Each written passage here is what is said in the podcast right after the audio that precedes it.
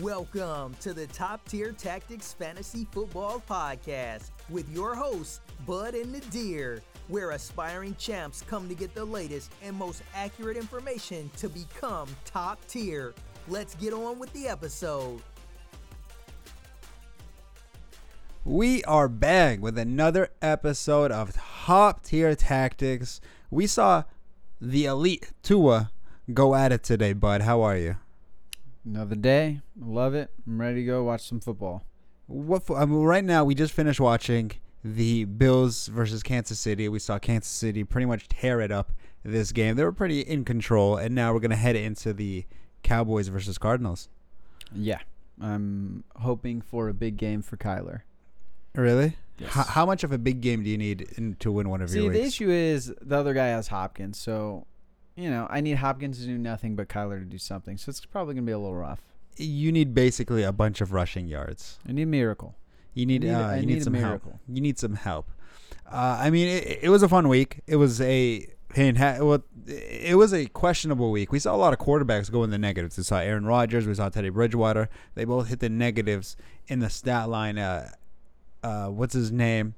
Kirk Cousins was also in the negatives for a majority of the game until garbage time hit around. How many people lost their weeks through quarterback play? A lot. Absolutely. Your quarterback is projected to get 20 points. If he hits not only not his projection, but also gets in the negatives, you lose points. I can't imagine you winning your week. But I do want to pat ourselves on the back real quick because our kicker of the week, just once again, 10th time in a row, 3 years running. Whichever kicker we pick. Younghoku. Younghoku, he went up 19 points in most formats. So that was RB1 material, wide receiver one, quarterback one, if you want to count all the shenanigans that went around this week. But, hey, we got a lot of waiver wires for you. Because there's a bunch of injuries, obviously, we're going to go over the injuries. We're going to go over the major key points of the games. And then, of course, the best segment that we have to offer you. Absolutely. NFL headlines. Raheem Mostert, who came in and was pretty electric. You kind of guaranteed one big play out of him because he's kind of had one every single game so far this year that he's played, but he has a high ankle sprain. He took it from Jimmy Garoppolo. You saw it during halftime that they exchanged energy, and now he will most likely go into the IR. Yeah, so who are we looking for right here? Like, Mostert looked like the most explosive back in that backfield, by far, in my opinion. Yes, they want a speedster in that backfield, one that could really go sideline to sideline and then drive it up field. Jerick McKinnon, he was not getting it done against the Rams. They even took him out. Jeff Wilson, he is still nursing an injury. He may come back this week. That is still up to be determined. Coleman, he's still not available. So right now, the undrafted rookie, Jamycal Hasty, might be the guy to own because he took all the fourth quarter carries to close out that game. Of course, we're going to discuss that more in depth in the waiver wire period. Absolutely. Now, Mark Ingram with an ankle injury, he may play week 8. I'm not touching him. You're not touching? I'm not touching him. I'm keeping Mark Ingram away. You know, Gus Edwards is going to be an option there, but I'm trying to stay away as far as I can from the Ravens backfield right now. It's jumbled everywhere. I'm not interested. It's been a complete mess, and it's absolutely ruined most people's draft board and draft stock. Mark Ingram, he's still going to stay on your roster most likely. It is difficult to drop him. You have a bye week in week 7, and then you play Pittsburgh. It's a rough schedule, but at least you get a bye from Mark Ingram on that. Yeah, that'll definitely ease the blow a little bit. Now, Miles Sanders, talk about a difficult one, set to miss a week or two with a knee injury. I'm going to lean towards 2 weeks on him. Yeah, it's not really a surprise because that was a major concern, injuries for my end with Miles Sanders. But, yeah, he's going to be gone for 2 weeks, roughly in that range. Definitely, they play Thursday this week, supposedly. He's definitely not playing. No way. That is not going to happen. No chance. So he'll be out at least 1 week. Boston Scott will be your guy. That is 100% true. Now, he did have a fumble that game that led into a touchdown, a huge stroke of luck for him, but the statistic still stands where he still has a fumble every 33 touches. That is always consistent with him. Now, Zach Ertz, same team, same offense, is set to miss a month with an ankle injury. Yeah, I mean, you're looking at Goddard here. That gives Goddard a little bit of a bump, but that offense looks horrible. And you're hoping that something changes. The good news is they have New York Giants week 7. They have Dallas week 8, which is going to be huge, and then bye week, week 9, and then you're back at New York Giants again. So your schedule looks good, but the team does not look good. Dallas Goedert is still currently on the IR. We're waiting for news to see when he will become available. But as of right now, Zach Ertz was immensely disappointing this year. He had multiple games with under 30 yards catching and some in the under 10 yards. He wasn't necessarily droppable, but he was difficult to start. So this might make the process a little bit easier for you. Melvin Gordon expected to play in the upcoming game. I want to see it. I want to actually see it. Do I think he's going to play? Maybe. Is he going to get the workload that we think he's going to get? I think Lindsey's going to get a decent amount. I could not see them being happy with what happened. It should be immensely disappointing on how it happens. First, you get a DUI. Second, you get sick while having a DUI. That is definitely a disappointing up-and-coming events. Lindsey had 23 touches for over 100 yards, so he was definitely impressive against a good New England defense. So I could definitely see him eating into the workload, as he should. He should, and he deserves to eat into Melvin Gordon's workload. The only question is how much is he going to eat into it? Corey Davis was activated from the COVID-19 list. We should definitely see him more and more as the games go on. It's a no-starter for me. Corey Davis really hasn't done much at all. I mean, this is more A.J. Brown news than anything. A.J. Brown definitely had a great game with 2 touchdowns. It kind of takes away from Adam Humphries, in my opinion. Adam Humphries could have been a very sneaky start, had a lot of receptions, had a lot of yards against the Texans this Sunday. So I think it eats into him a little bit more. But I'm still, of course, like you said, he's a no-start, not even rosterable, in my opinion, unless A.J. Brown goes down. Yeah. Now, Jonnu Smith, he's currently listed as questionable against the Steelers. Some rumors have gone around from the Titans that he might miss at least a week or two. That is what I'm hearing too. Is at least going to be a week. I don't think he's going to suit up, and if he doesn't suit up, I mean, you're looking at A.J. Brown a lot of volume. He should get a lot of volume, especially without Corey Davis there. I mean, Corey Davis isn't a huge deal, but Jonnu Smith is a star. I'll say it. I think he is an absolute star, and he's going to be very good. Hopefully he comes back, but I think it's going to be weak. My guess is 2. I think 2 is a very realistic scenario, especially for a tight end of that caliber. Now, the Steelers secondary, they got torched by the Eagles. I think that's fair to say. They, of course, had a huge lead and then allowed the Eagles to come back. It took a botched two-point conversion for them to steal a win against the Eagles. Now, Joe Mixon, he came up on the injury report. First, it was a shin, then it was a stomach, then it was a back. Now it's an ankle, right? That's what we're hearing. It was a foot. A foot. It is a foot. It's a foot. From what I'm hearing, they play Cleveland week 7 and then Tennessee week 8, and then they have their bye week 9. I do not see him playing against Cleveland for sure. And then Tennessee, it's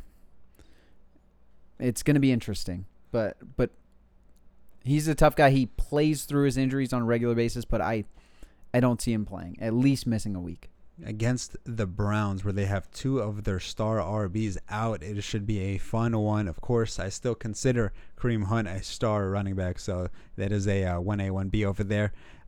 Now, that's a lot of headlines, but I don't even feel like we've gotten the full stories out of all the teams. I feel like this is a halfway out. I mean, of course, a lot of people want to hold as much information in from their opponents as possible, but I feel like we definitely got shorted this week. Yeah, there'll be a lot more information coming out, but it's all been generic information. There hasn't been anything valid or anything. Yeah, we want details, people. Teams, when you release the injury report, give us some details.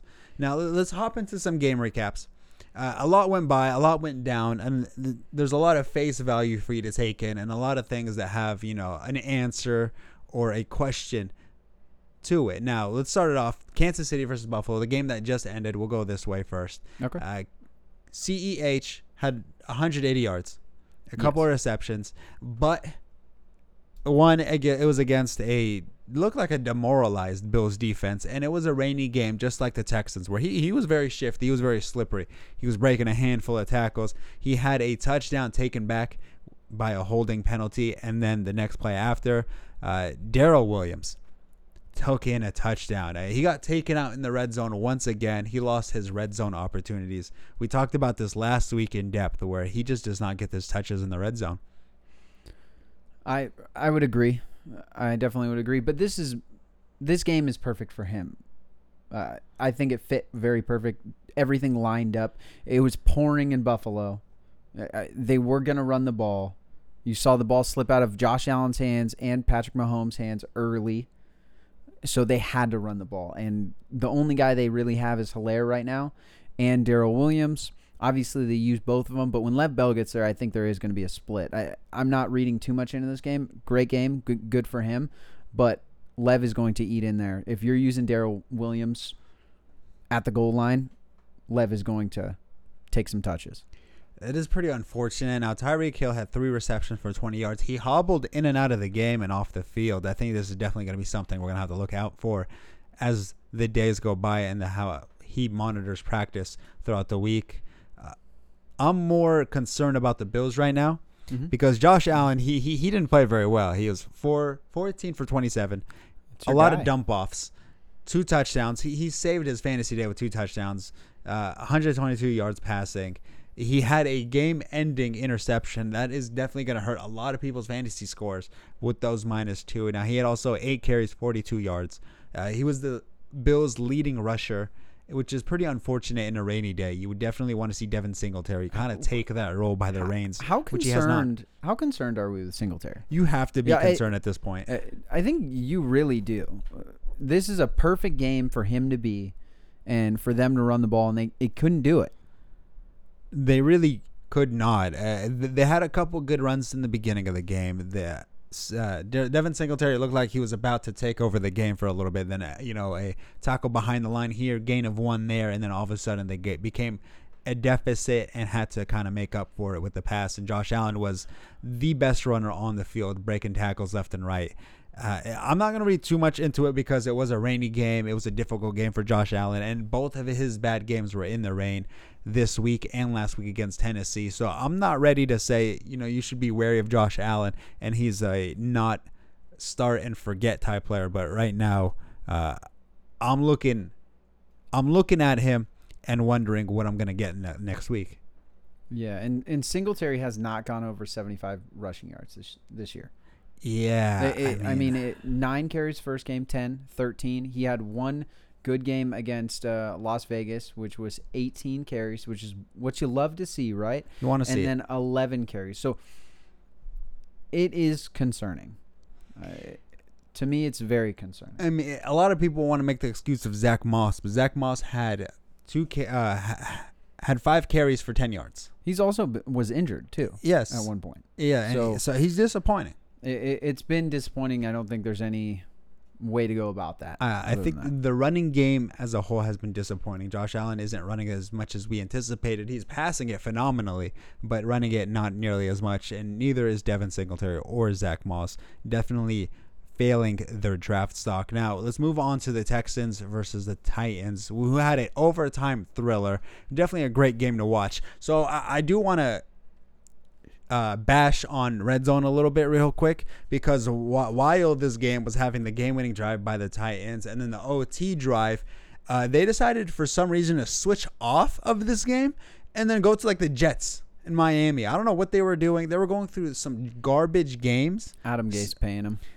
He must be. I mean, I don't know what Adam Gase is doing, but he's consistently stealing the spotlight from the traditional good games that we're taken back from. I'll wait until the Jets game comes up before I talk about it. Yeah, please. Now, let's go back onto this one. Deshaun Watson had a monstrous game, 300 passing yards, 4 touchdowns. David Johnson, 19 carries for a touchdown himself. Now, I think the real story on this one is going to be the wide receivers. More likely, Darren Fells. I mean, 6 catches, 85 yards, and a touchdown. 7 targets total. Will Fuller, we called it in the beginning of the year. Mm-hmm. We said he is a star is born candidate. And I think he has shown out and shown up. As long as he is healthy, he is a start and forget type player. Yeah, the whole offense changed when Bill O'Brien left, and it looks way better. I would love to see David Johnson get more involved, but Will Fuller is the main guy there, and Brandon Cooks being able to stretch the field a little bit and actually getting involved, I think, helps him drastically. Brandon Cooks, 9 catches, 9 targets, 68 yards, and a touchdown. Brandon Cooks was a drop candidate 2 weeks ago. He is not necessarily a must start, but you should feel pretty confident in putting him in. That defense for the Texans, it looks very disappointing. So I feel like they're definitely going to have to play catch up or air it out in order to keep up in games. But speaking of disappointing, let's talk about the Titans defense and unable to really get anything going. A lot of people were taking the Titans defense, expecting a lot of turnovers, a lot of sacks, a lot of good defensive play, but that's been pretty disappointing on that side. Ryan Tannehill, 360 yards, 4 touchdowns himself. So he had a monster game. I'm putting Ryan Tannehill as a start and forget type player at this point. I'm very comfortable with him. But speaking of monster, we have Derrick Henry for 212 yards and 2 touchdowns. A lot of people were very disappointed with Derrick Henry production, but you cannot complain out of that. He's killing it right now. I mean, absolutely. Like, it's 212 yards and just 9-yard average. 9.6 yard average per carry. I mean, if you were in a half-point PPR, he put up a 40-burger. If you were in a standard, it was a 39-burger. A.J. Brown had 2 touchdowns off 5 receptions. Now, I do want to say A.J. Brown's yardage is a little low. Yes. Now, that was one of my concerns in the beginning of the year. Yeah, it was definitely. I remember you definitely did mention that one. His touchdowns have definitely compensated for it, but it's hard to rely on touchdowns. Yeah, it's very hard. Now, Anthony Frischker, the backup tight end to Jonnu Smith after he left the game. I mean, 8 receptions, 113 yards, and a touchdown himself. That is a monster game. He will be a monster pickup. Of course, we will discuss that in the waiver wire period. Now, Cleveland versus Pittsburgh. This was a sad game to watch. I mean, how sad. Like every single time Red Zone put this up, it was either a Baker Mayfield sack, interception, or Chase Claypool making a ridiculous reception across the field, which, I mean, it was consistent all around the field. I mean, Baker Mayfield, 119 yards and 2 interceptions. Kareem Hunt, 13 carries for 40 yards. Pretty sad himself. Best receiver on the field was Austin Hooper with 52 yards. I mean, he was disappointing all year. Austin Hooper, if you were in a PPR format, finally had a semi-decent game. Jarvis Landry with 40 yards. Odell, 25. I mean, it was a sad game all around. Yes, absolutely a sad game. Baker Mayfield didn't look himself, or he did look himself. He did look himself. He just did. Like trash. Yep. Like garbage. Odell Beckham. Can we talk about this for a second? It's sad. I was talking to you and discussing. I can't start him every week. He's not must start. It's a spot start for me. I don't feel comfortable with him. They were working so hard trying to get him the ball, and I understand, talented guy, but it you can't keep doing it every week. It's not going to work. You need to actually have a real offense on a regular basis and have Baker Mayfield actually be able to get him the ball, or put Jarvis Landry as quarterback. Right now, Jarvis Landry is Odell's best friend, receiver, and quarterback. Baker Mayfield has absolutely ruined his career. Right now, he is dialing Eli on speed dial going, "Can you please come back and throw me the football? Because it's the only way I'm going to be relevant." I mean, the Steelers... James Conner, 20 carries, over 100 yards, 1 touchdown. He is asking for you to apologize to him. No. No, you don't want to apologize? No, next week he'll get hurt. No, please don't say that. Aww. That really hurts my feeling. Chase Claypool, 4 receptions, 74 yards. He is the leading receiver for the Steelers. Juju Smith-Schuster, 2 receptions, 6 yards. Congratulations to him and himself only. I mean, Juju, I don't want to say he's not droppable, but you're not starting him at this point, right? You're not starting him. And James Washington, I watched that game twice, actually. James Washington looked better than him. Chase Claypool looked like the real deal. You also have to remember Deontay Johnson looks very good and crisp, but he was not there this game. Is he the 4th best receiver on that offense? Potentially, Juju? You could make an argument right now. Juju? Yes. You could definitely make an argument for that. This season, he is the 4th best receiver. I mean, right? I don't know what AB was doing to really help him out, but he needs some of it. If it means re-signing AB to that team to get Juju going. That would never happen. And if that never happens, congratulations, Juju has found himself into irrelevancy. I mean, right now, Chase Claypool, in my opinion, he might be a sell-high target because once Deontay Johnson comes back, I'm not sure what the target share is going to look like. Chase Claypool, he might be a little bit of a gadget player, deep threat to, a Laviska Shenault type player where he's getting carries out of the backfield like he was. Yeah, they dominated that game early. Ben only threw 22 passes, only 162 yards and touchdown. So you don't want to overreact too much. But, I mean, James Washington, Claypool were the main guys. That's just blatantly obvious. Yeah, and I don't expect this game strip to consistently stay this way where they're up and ahead early. Their defense is making all the plays, getting sacks, getting turnovers. But it's definitely worthwhile to note that Juju is not the first option on that team right now. Baltimore versus Philadelphia. This was a sneaky game because Ravens blew them out early, but in garbage time, Carson Wentz definitely made up for his stats. I mean, Carson Wentz, 2 touchdowns. 213 yards. Miles Sanders, 9 carries total for 118 yards. He had his fumble loss that happened to score for a touchdown. Congratulations to him and himself. Travis Fulgham, 6 receptions, 75 yards, and a touchdown. 10 targets. Yeah. Looked great. Alshon and Deshaun Jackson are actually on the up and up, and they might be playing, at least Alshon, next week, which would be Thursday.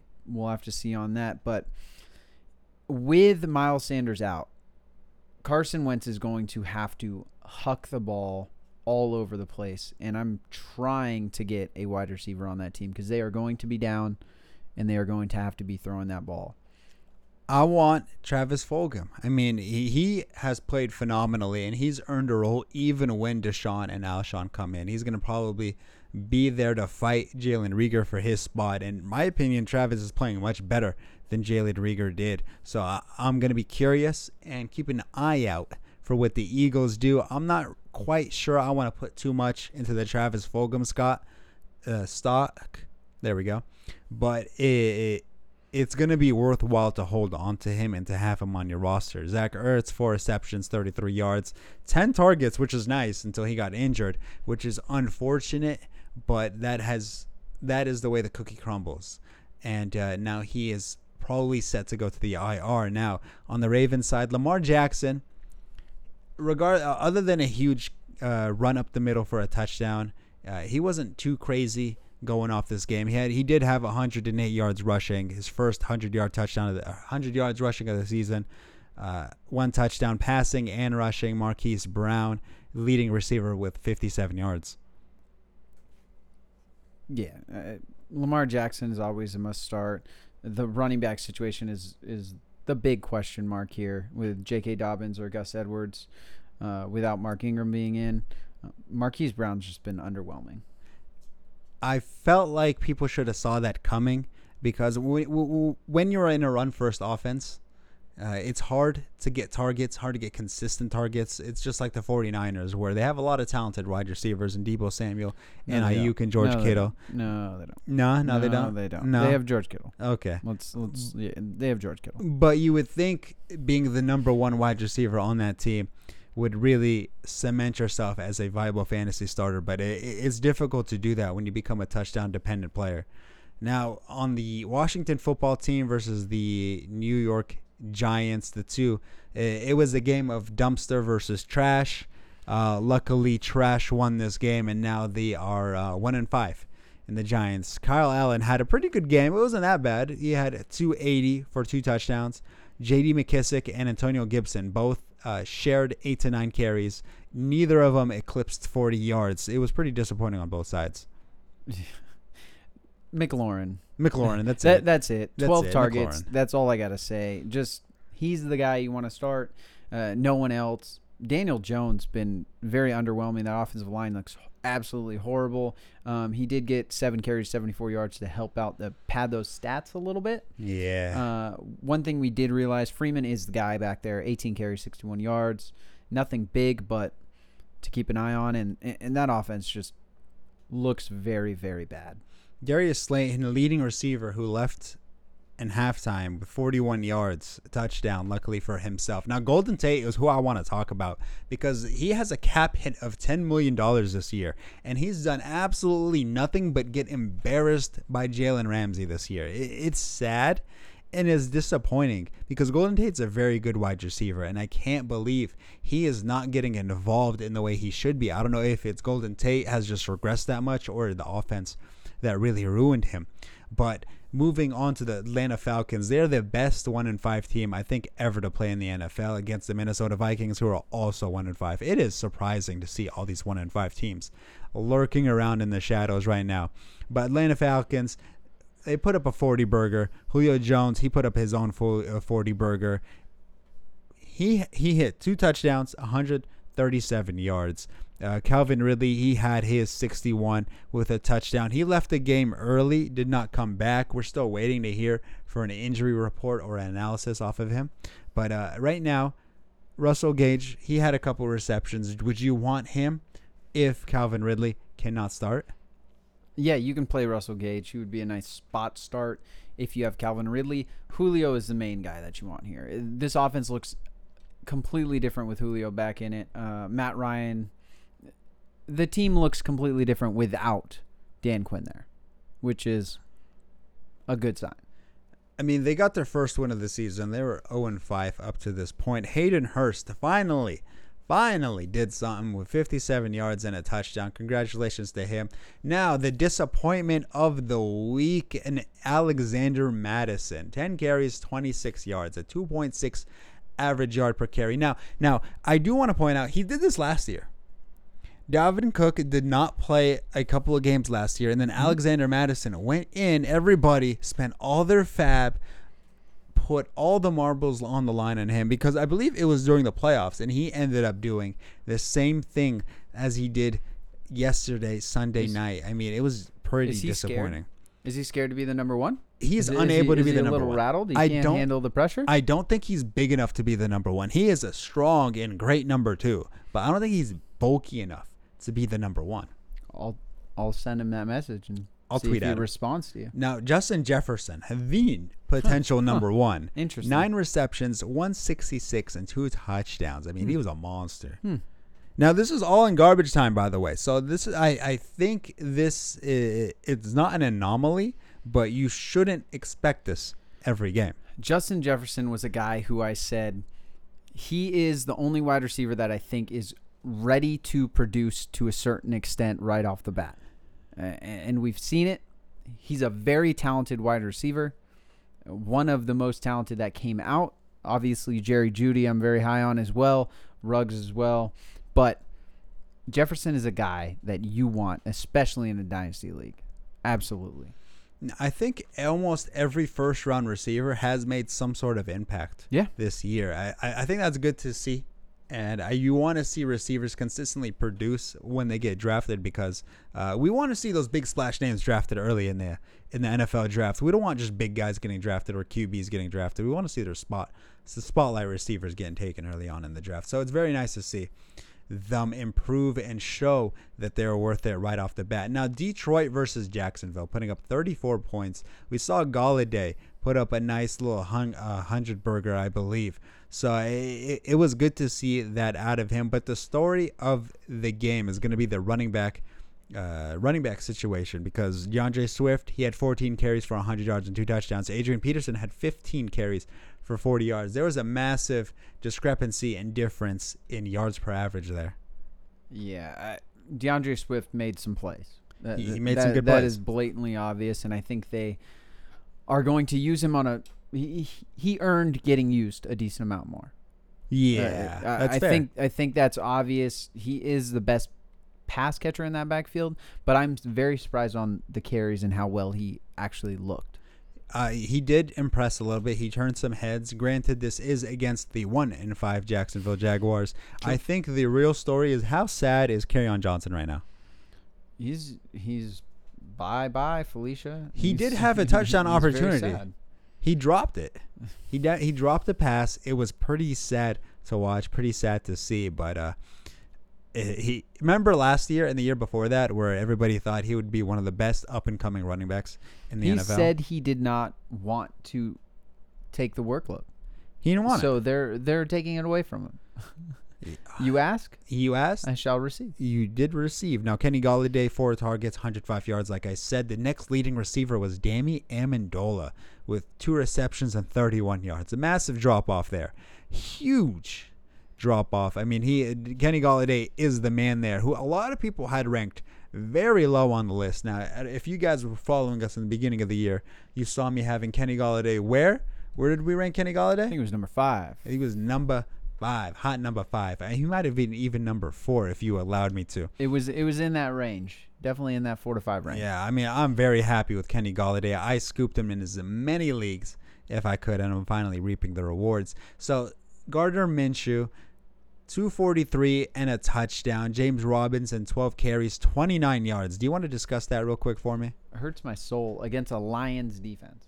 2.4 carry average. Now, I'm going to demote James Robinson from RB1 to a touchdown dependent, high upside RB2. Is that fair? Yeah, he's an RB2. RB2? Yeah, he's an RB2. And I feel very comfortable starting him as an RB2. If it keeps happening, then I'm going to be concerned. But good news is 4 for 4, 4 targets, 4 receptions, 24 yards, a touchdown. He's going to be involved in that offense. He is definitely going to be involved. But this makes me wonder, are they going to start bringing in the injured RBs that are on the IR? Are they actually ever going to show up? So is the real question. So, Raquel Armstead has been gone for 6 weeks. Raquel Armstead, I believe the report is that he's not coming back this year. Okay, that is the rumor. Soft. So apparently, Corona or COVID hit him pretty hard, and he had a tough time fighting it, and he's definitely far from game shape. And right now, the only other RB is Ozingabo. He should be coming back off of IR fairly soon, reports are at least. So we're going to have to monitor how that goes, because it's definitely going to be a different split. In my opinion, James Robinson might be an elite or a high sell-high candidate. Potentially. I'm not overreacting. I want to actually see someone come back and see what that split is. But if you sell him before the split, that completely diminishes his value. I'm not going to sell him before the split. You're not going to sell him before the split? No. I'll wait and see. Especially if I have a good amount of depth, you're going to have to offer me something good. If you have a good amount of depth, then you could probably get something pretty good and really elevate your team. We'll see.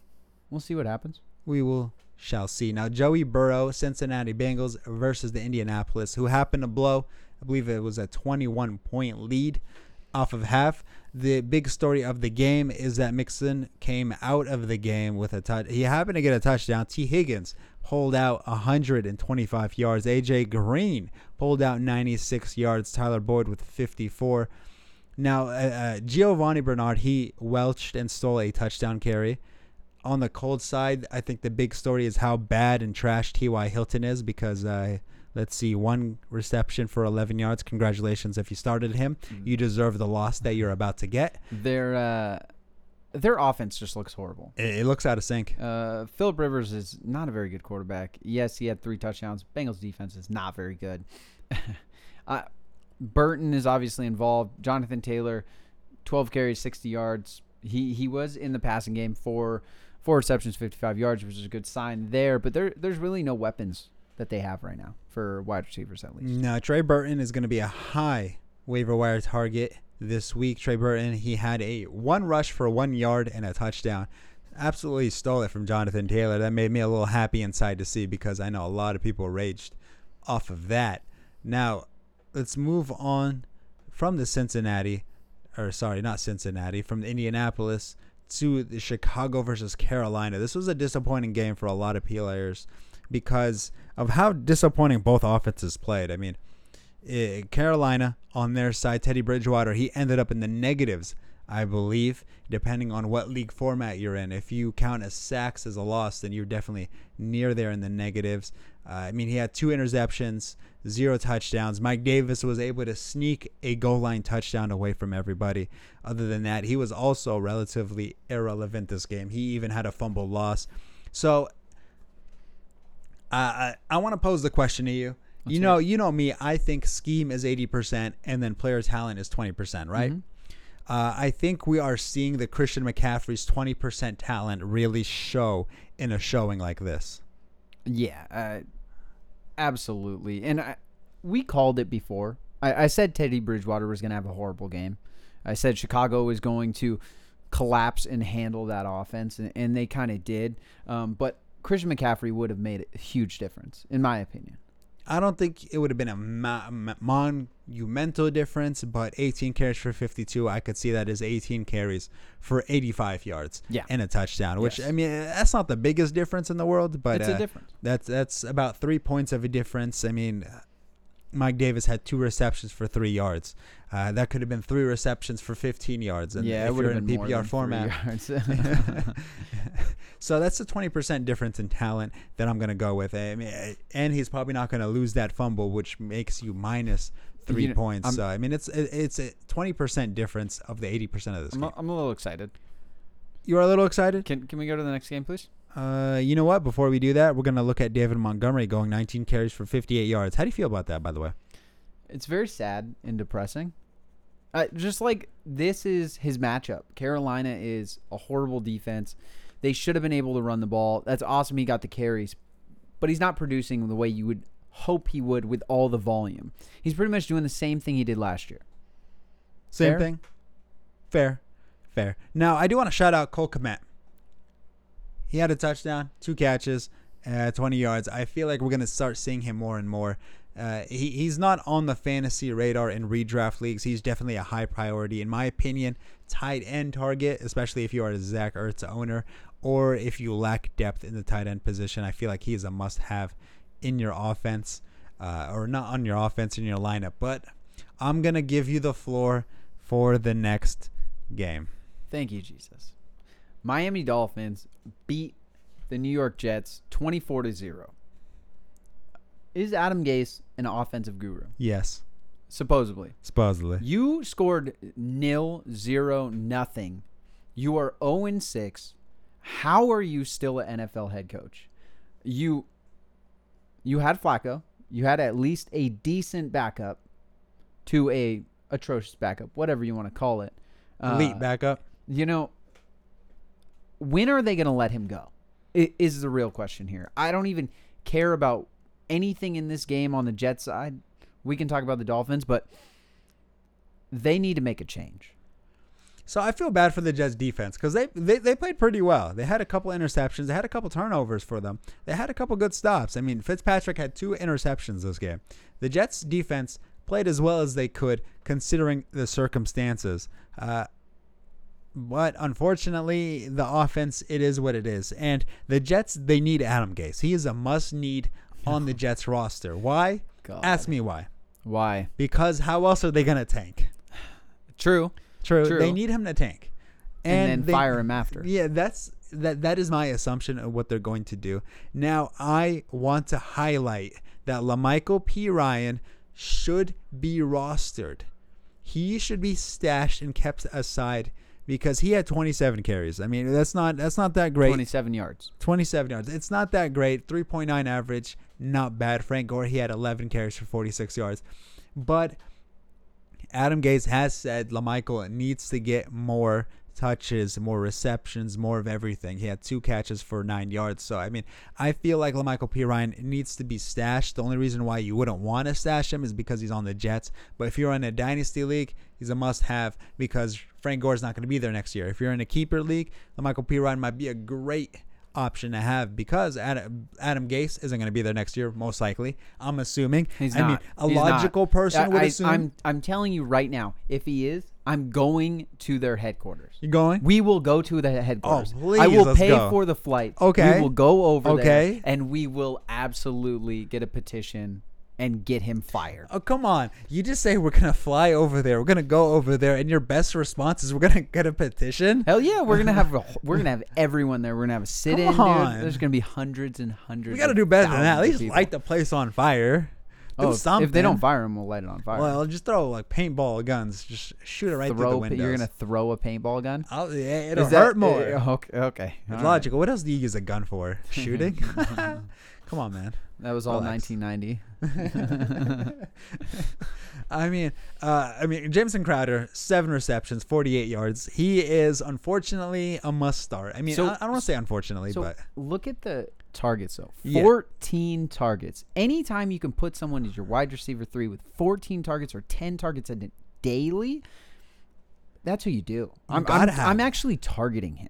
I'm actually targeting Jamison Crowder in all of my leagues because I don't think a lot of people are going to have a high value on him. Yes. And second, he's going to be a perfect wide receiver 3 for me. High upside, because not necessarily big play upside, but he's just going to rack up points for you. He's going to get a floor, especially in PPR. Like there's going to be a nice floor for you right there. And they're going to be losing all their games. Oh, they're just going to have to pass the ball. He's just going to get opportunity after opportunity on that field. Now, on the Miami Dolphins side, Myles Gaskin, he played a pretty good football game. We saw Tua hop out there, the left-handed quarterback hop out there. He threw 2 passes for 9 yards. Myles Gaskin, like I said earlier, 19 carries, 91 yards. Unfortunately, no touchdown. He had 4 receptions for 35 yards. That is a great stat line you want in your running back. I mean, he is a low RB2 in my opinion. How do you feel about that right now? I agree. Low RB2. Fitzpatrick, he is a streamer. This was definitely a disappointing game, in my opinion. Out of him, 2 interceptions is way too high when you're going against the New York Jets. We expected a little bit more out of you. Now, when we talk about disappointing, we're going to talk about the Green Bay Packers. Because Aaron Rodgers definitely disappointed us this game. We expected a shootout. It was a shootout just for only one team, and that was the Tampa Bay Buccaneers. Aaron Rodgers threw a 2 touchdown, 0 touch. I got it. You do. 16 for 35, 106 yards, 2 interceptions, no touchdown. There, we both can't figure it out at this point. He played horrendous. That's the bottom line. He got you negative points. He did not play well. That Buccaneers defense came to show up. Aaron Jones, 10 carries, 15 yards, 1 touchdown. Jamal Williams, your guy, 4 carries, 34 yards, and 8.5 average. I mean, A.J. Dillon even got a couple of touches, but he came in garbage time when they took out all their starters. So I'm not going to read in between this. Aaron Jones had 3 catches, 26 yards, 5 targets. You like to see that from young Aaron Jones. Aaron Jones is still a start and forget type player. He's an RB1, and he's going to get his touchdowns because he gets his looks in the red zone. I mean, he got a little lucky from this touchdown because Aaron Rodgers, they had a overturned call after QB snuck it in and had it down on the 1, and then he got his carry up the middle for a touchdown. So it was a lucky game for Aaron Jones. It definitely should not have been what it was, but the Buccaneers are the story for this game. Tom Brady, he had 2 touchdowns, 166 yards. Rashad Jones, he is the only player right now with 3 consecutive 100-yard games. Ronald Jones. Oh, you said Rashad. Sorry. Ronald Jones is the only player with 3 consecutive 100-yard games and 2 touchdowns. He had a monster game himself. Chris Godwin, disappointing game for his first return. 48 yards off 5 catches. Mike Evans had an even more disappointing game. 1 reception for 10 yards. Gronkowski came back 78 yards and a touchdown on 8 targets. Now, how do you feel about Gronkowski? Is this an outlier game? Yes, absolutely. If you needed a spot start him, sure, you can. But he looks very, very slow. When was he ever fast? He was faster than what he was. He looks like Jason Witten out there. Oh. Just a bigger version. He's slow. He will get catches. He will get some targets. But Godwin, Evans are going to be the main guys that are going to eat up a lot of those target shares. Yeah. And Evans... I felt like I should have expected a bigger game out of him. I definitely did not get that out of it. I'm a little disappointed from the young man. Yeah, and I mean, what you're looking is probably 4 receptions roughly for Gronk and like 40 yards. That's what you're kind of looking for when you start him. Yeah. Now, this is going to be an outlier. How comfortable are you with Mike Evans right now? I'm comfortable. I'm fine with it. I would go out and try to trade for him. Would you completely feel comfortable with Mike Evans after a 1 reception game? Yeah, I would put him back in. You would put him back in. I wouldn't. I'm not staying away from him. Okay, that's fair. That's fair. Now let's move on to the Sunday night game. The 49ers came out with a little bit of a vengeance, and they took out the Los Angeles Rams 24-16. Jimmy Garoppolo, he looked pretty good. He looked all right. It wasn't, his best and stylish game, but he got the job done. 3 touchdowns, 268 yards. And, Raheem Mostert carried him until he got hurt. We saw Jamycal Hasty, like we talked about earlier, 9 carries, 37 yards. George Kittle, the star of the show, 7 receptions, 109 yards and a touchdown. Deebo Samuel had himself a touchdown as well. Brandon Ayuk even found his way into the score sheet, but he only had 2 receptions, 12 yards. But that nice, juicy touchdown. Which helps out. Yeah, it always helps. Jimmy Garoppolo played well. With that scheme, I don't think he really has to do much, to be totally honest with you. No, so he goes with the scheme, finds his guy. There's going to be an open guy almost every play. Hit him with a short run. Then George Kittle takes it. Yes. Scores a long touchdown. Now, Jimmy Garoppolo had 68% of his yards in this game. After the catch. Yeah. If you look at the George Kittle one, he didn't look at anybody else other than Kittle. It was 4th down. He stared Kittle down the whole time. He knew where he was going.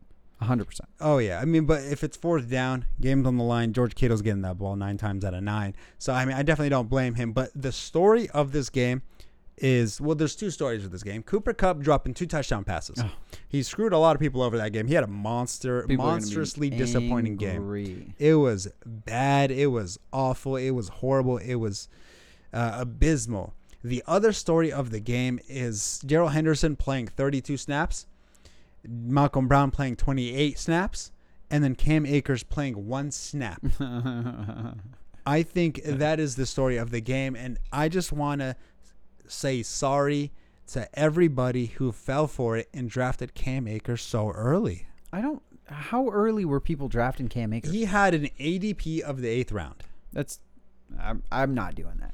I couldn't believe it. We told people to not do that in the beginning of the year because the Rams don't have a specific guy they like. And right now, Cam Akers wasn't that talented. Remember when we... what do you mean he wasn't that talented? I never thought Cam Akers was that great as a running back in general, and I think they had better running backs. I thought Malcolm Brown would take the lead in this running back committee, but ended up being Darrell Henderson. I never thought for a second it was going to be Cam Akers. Yeah, I was thinking more Malcolm Brown as well. I didn't honestly think Darrell Henderson was going to do it either. No, I thought Darrell Henderson was going to be trash. I really didn't think that, but obviously he showed that he is it's a viable option, and he's going to be the guy that you want to put in your lineup. And then Robert Woods with 2 carries and 11 yards. Just wanted to throw that out there. Oh, yeah, Robert Woods is going to get a carry or 2 from himself. He's also going to get a touchdown or 2 for himself as he had his with 29 yards and a touchdown. Josh Reynolds picked up a nice deep bomb for a touchdown himself. Tyler Higbee finally came onto the score sheet with 56 yards. He was the leading receiver with 3 receptions. He unfortunately still hasn't eclipsed a 5 reception or 5 target game mark yet. And it still makes it difficult for me to put him in my starting lineup. But unfortunately, when you're injury riddled, when you don't have much talent in the tight end position, you just might got to do it. Absolutely. Are you ready for your favorite segment? Oh, my God. Please, let's go to it. Waiver Wire God. So we're going to start off with Anthony Frischker. Did I say that right? Frischker? I think that's the best way to say it. That's my best shot. That's what you're going to get. Tight end.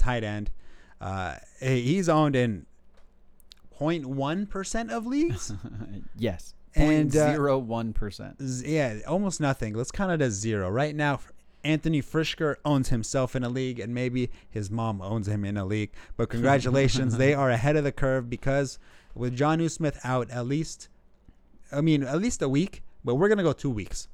With him out 2 weeks, you're going to get some solid tight end play from Anthony Frischker, Ryan Tannehill. He loves his tight end. He loves targeting his tight ends, especially in the red zone, and he's going to get the job done for you. I love that pick. Go ahead. Give me another one. So Boston Scott. I think this is a absolute no-brainer here with your boy Miles Sanders being hurt. He's 12% owned, so he's going to be most likely available in your league. The matchups is where I'm getting it at here. New York Giants is next. Not a very good defense. The run defense is a little bit better than what we expected, but Dallas is week 8.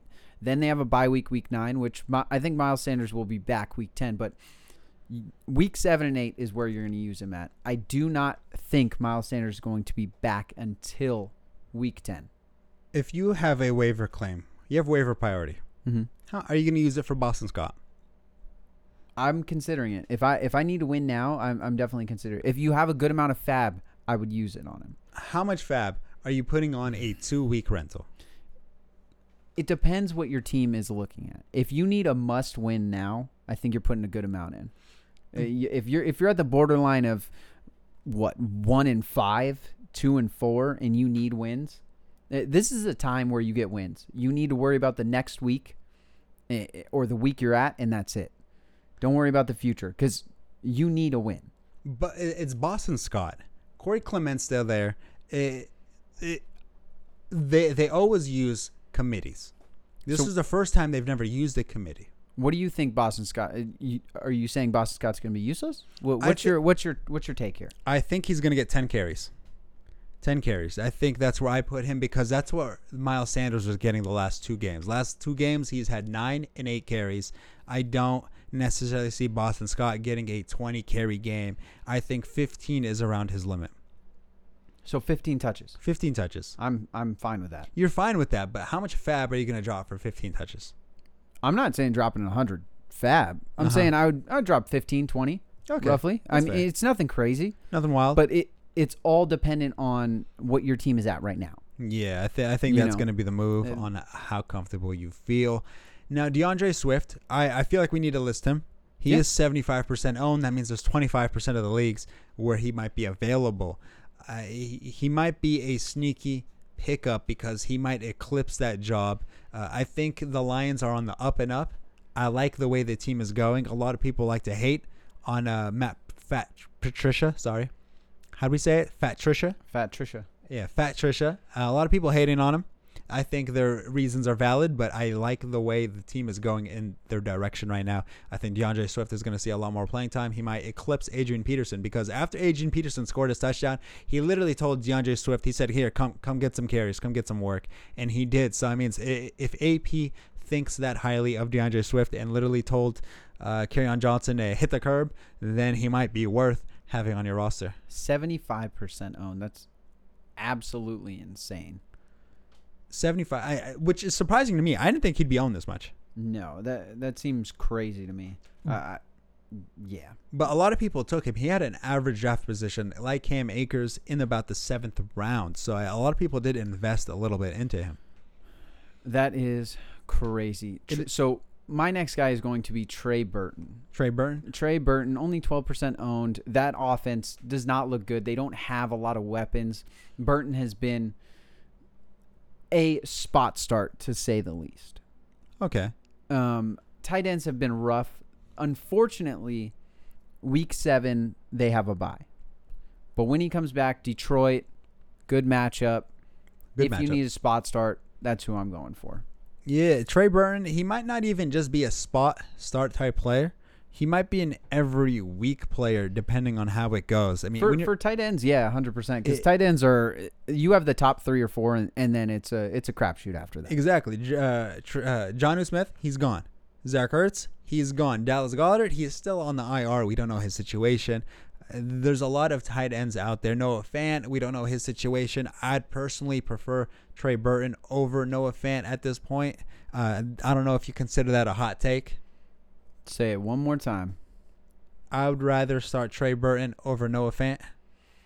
Well, Noah Fant's been hurt. Exactly. But if he's healthy, I'm starting Noah Fant. No, Noah Fant. So I'm going to stick with Trey Burton on that one. He is 12% owned. So okay. I'm not going to spend a waiver claim. I'd put $10 a FAB. Yeah, I'm not. I honestly probably wouldn't even do that. You don't think so? No, I'd probably wait and see if I can grab him after. Waivers right now are not the greatest. No, it's not too strong. There's no must-have type player. There are injured players, and there are players to help your team out, but nothing significant right now. Now, Jamycal Hasty, Niners running back, he is the undrafted, stuck it out in the practice squad, got called up, and he made a name for himself a little bit against the Rams with 9 carries. If you are trusted to take game-ending carries, like the way Jamycal Hasty was doing, you are definitely considered a safe and viable running back with Raheem Mostert out. I mean, Raheem Mostert, he's probably going to go on the IR, so he's missing a minimum 3 weeks. Christian McCaffrey is about to miss 5 weeks because of his injury. Okay, Raheem Mostert, he's going to miss about 5 weeks. That's what you want to guesstimate. And the way Jamycal Hasty has the opportunity to get 10, 15 carries a game, especially when you're on a run-first offense, a Kyle Shanahan run-first offense, it's different. You know, it's not like an Adam Gase run-first offense, even though they are both elite, top-tier offensive-minded talent. Would you want to agree with me? I agree. Yeah. Sure. You want to agree with? Sure. Make your day. Yeah, thank you. Make you feel special. Thank you. Sorry. Mm-hmm. Thank you. So, I mean, McKinnon, the other Niners RB, he got pulled out of the game because he was unable to make any plays. And then Jamycal Hasty, that's where he got his playing time. If that happens again, and most likely will happen again because McKinnon has been a little bit on the disappointing side this year, regardless of his opportunities. So I want to put Jamycal Hasty 0% owned right now. So maybe 1.0% owned at this point. I think he is worth having on your roster. I like it. My guy is going to be Tim Patrick. We talked about him, 2 weeks ago? We did. I put him on the list. We had a discussion on would I rather have Jerry Jeudy or Tim Patrick against the New England Patriots, and I was going for Patrick. I thought Gilmore was going to stick on Jerry Jeudy, and Patrick had a better game. I am going out and trying to get him. He plays Kansas City, Chargers next, Atlanta, Raiders, Miami. He looks very good. Let's start off with that. 18% owned. He is going to be a good spot start against Kansas City. Pick him up. I think he's worth a pickup. 2 weeks ago when we talked about him, I think he was owned in 3% of leagues, and he only shot up 15%. I think that is abysmal. Right now, he's been wide receiver 24 and 18 in the past couple of weeks. He has put up over 10 points in fantasy, half-point PPR in every one of his weeks where he played a majority of the snaps. And other than Jerry Jeudy, he is the only other option on that field. And if you're going to be the only other option on that field, you got to get targets. You got to get looks. You got to get yards. Agree. I fully agree. Now, Gus Edwards, I want to add him to the list. 3% owned. He had a touchdown. He's going to get his goal line looks. He's going to get a short down and yard looks. J.K. Dobbins, he's disappointing. Can we agree, or is that disagreeing? I think all of them are disappointing at this point. All the Ravens RBs? But we've seen Gus Edwards do it before. Yes, that's 100% correct. I fully agree with your point there. Gus Edwards, I think he's going to be the goal line back. I think J.K. Dobbins is going to be in between the red zones, and then Gus is going to take over in the red zones. And if you're going to be in the red zones, you're going to get the touchdowns. That offense is going to get in the red zones.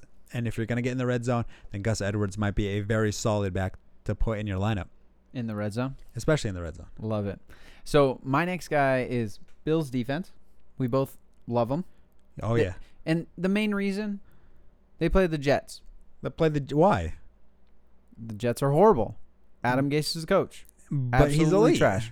He's horrendous. So who is more elite? Let's hear it. Who's more elite? All right, let's hear it. Joe Flacco or Adam Gase? Flacco. Okay. Because scheme matters more. And Joe Flacco has the Super Bowl. Same. So Joe Flacco has the Super Bowl. So it's Adam Gase's fault. It's fully. Okay. So there you go. Joe Flacco is a Hall of Fame QB. I'm just going to put it out there now. Fair Incorrect. Enough? No. Incorrect. Super Bowl MVP. Very sad. Incorrect. Come on. Give me a break. Give me help. So Giovanni Bernard. Bengals RB 4% owned. So in a league, you are a Mixon owner. Oh, and yes. For fun that week, I picked up Giovanni Bernard and kind of taunted you a little bit that he was going to get hurt. Of course. Unfortunately, the second I drop him, he gets hurt. So that was my luck and my take of that. But right now, Joe Mixon, I expect him to miss this week like we talked about it earlier. And I wouldn't be surprised if he missed another week after that. So it means Giovanni Bernard, he had a touchdown. He is a good RB in himself. I'm not going to call him a slouch or any of that. But if Mixon's not playing, then he's going to get 15 carries and he's going to get about 5 targets, 5 receptions. And off of that, you have a good floor. We've seen it before where Giovanni Bernard, Mixon's out for some reason. Bernard is very, very viable and always potentially gets you points. So Giovanni Bernard is going to be that guy if Mixon is out. That's just if that happens. So I haven't tuned on. Just a complete side note, I haven't tuned on to the Dallas and Cardinals game. Can you give me a rundown on what's going on right now? You really like to just poke the fire, don't you? Don't you? So Kenyon Drake dropped another ball. Okay. I don't know what to tell you at this point. So on my phone, on the Yahoo app, I just tuned into the game right now. Guess who's in right now? I see Chase Edmonds in right now. I see them in pistol formation. You know I like pistol, right? Oh, you love it. Oh, I like my pistol. Oh, look at that Kyler. Look at the Kyler. He's going. Ooh, onto the 5-yard line. Okay, Kyler, so we're going to keep you updated on if he scores a touchdown, on who scores a touchdown, just because I think is hilarious. But while that is going on, Dallas Goedert, we talked about him a lot earlier, tight end for the Eagles, 41% owned. And the best part about him, I think you have to have him for this reason, is that he goes in your IR slot currently because he is on the IR. So logically, he goes in the IR slot. So meaning you could pick him up, put him in your IR slot, and then you could pick up somebody else in the meantime. And then when he's off the IR, congratulations, Zach Ertz. He's hurt and he's going on to the IR. Therefore, you have a starting caliber tight end in your position. And even with Zach Ertz there, Dallas Goedert is still a viable fantasy start, in my opinion. Yes, so he's been through 3 weeks on the IR. So he is viable to be able to come back. We'll see if it's this week, probably next week against Dallas. But if Ertz is gone, Goddard is a must-have. I mean, right now, NFL-wise, Zach Ertz is a trade candidate. I believe the team is looking to shop him around, so he might not be there for very long, especially if he's not going to be productive on that roster. They might want to sell him while he still has trade value. Oh, as Christian Kirk, little touch pass to the end zone. Congratulations. Beautiful, you said you had... beautiful, thank you. You said you had Christian... Okay, there you go. You're always looking out for me. Thanks, I got you. See, look at that. I did it for you. Anything before we finish the stream? Finish the stream. Oh, okay. We finish the pod. Now, huh? Thank you. Thank you. Yeah, you got to use your right vocabulary. I'm a little excited. I know you are. That made you very happy. That wasn't the Hopkins. That gave you 6 points. There you go. Love it. Now, of course, as soon as we turn off this podcast, we are going to go on YouTube and record a couple fun segments for everybody to see. We're definitely going to rock a couple skits. So make sure to tune in at Top Tier Tactics Fantasy Football on YouTube. Of course, if you enjoyed and liked this episode, be sure to stick around for when we talk about our buy, trades, and sell next episode. But other than that, I am Natter alongside Bud. Sign off, everybody, please. See you guys next time. Good luck. Thank you for listening to another episode of the Top Tier Tactics Fantasy Football Podcast. Don't forget to visit us on the web at tttfantasyfootball.com and follow us on Instagram at Top Tier Tactics. If you enjoy the show, be sure to subscribe and leave a review on Apple Podcasts too.